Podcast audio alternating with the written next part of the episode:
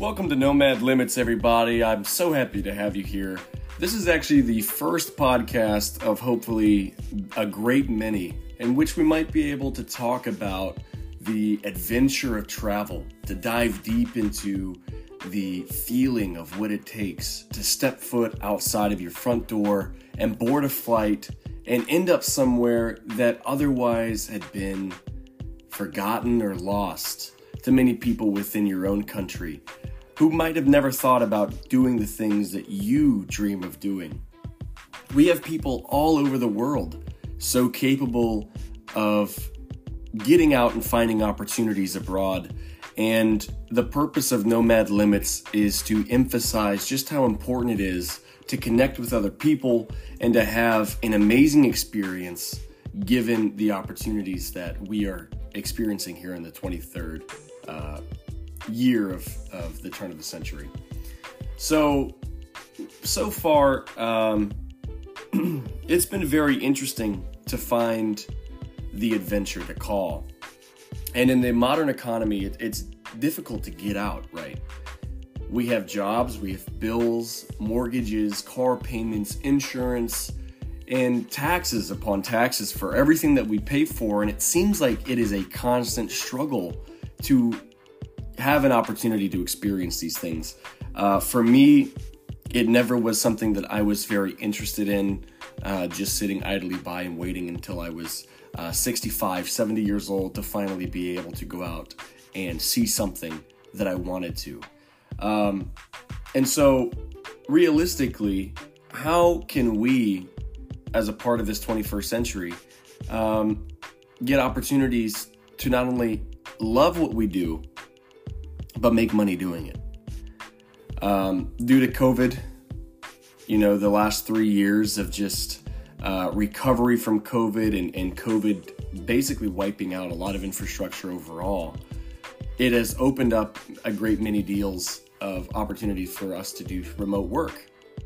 And so far, we see a lot of jobs trying to pull us back into the workplace, uh, bringing us back into full time at a desk, nine to five. And I think the trends that we are seeing is more often than not people fed up with that type of style. Um, and so, how do we go back to working for ourselves essentially? Having the flexibility of doing what we need to do and accomplishing our goals of, um, you know, avid travelers, avid influencers. With this, it's about money and finding what types of skills are most needed for you to accomplish these tasks. For the most part, anybody who is working a job right now but is interested in doing a side hustle is trying to make the side hustle work long term in, or, in, in order to substitute that income from their primary job. So, taking that into account, what skills are necessary for this types of work? Well, uh, an important thing that most people can do is become certified in language. In order for um, an individual to go overseas and to make a living working in different types of environments, one of the biggest things that we could do as avid learners, avid uh, searchers of knowledge, is to learn how to teach what we already know. And if you are a native English speaker, positions all over the world are ready and waiting for English speakers to take positions to uh, fill the gaps in schools where they have a lack of knowledge um, and resources to allow students to learn English, to allow business professionals to learn English, and so on. They're not going to pay the best uh, throughout the year, but um, you're looking anywhere between 900 to $1,200, where most of the time you're looking at maybe a $600 average income uh, within a country that you're volunteering to go and work in. And along with that, boarding, food, hospitality, uh, a vehicle, perhaps in some cases, most of these things are already provided to you. Uh, if not, the flight to get over there as well.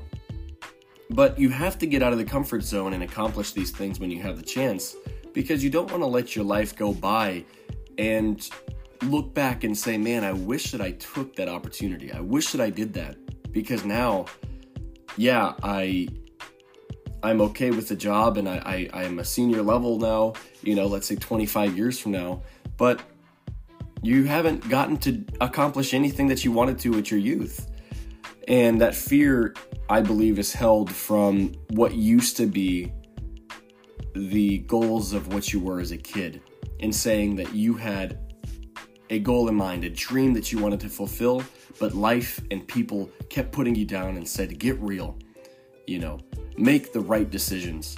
And that's just based off of a lineage of generations uh, of, of family members and friends that have always been doubted.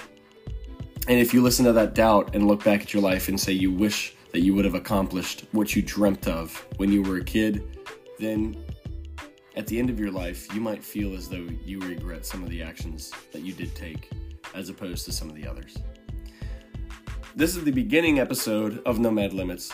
I do want to go into further uh, context about what else there is, what Nomad Limits has to offer, and how to get us on a better step um, to finding our dreams. And along with this, there will be greater advice on how to go about traveling cheaply, finding opportunities to travel, meeting friends, and getting out there. As always, uh, never stop dreaming, keep the adventure alive, and remember, with us, there are no mad limits. Thank you for listening.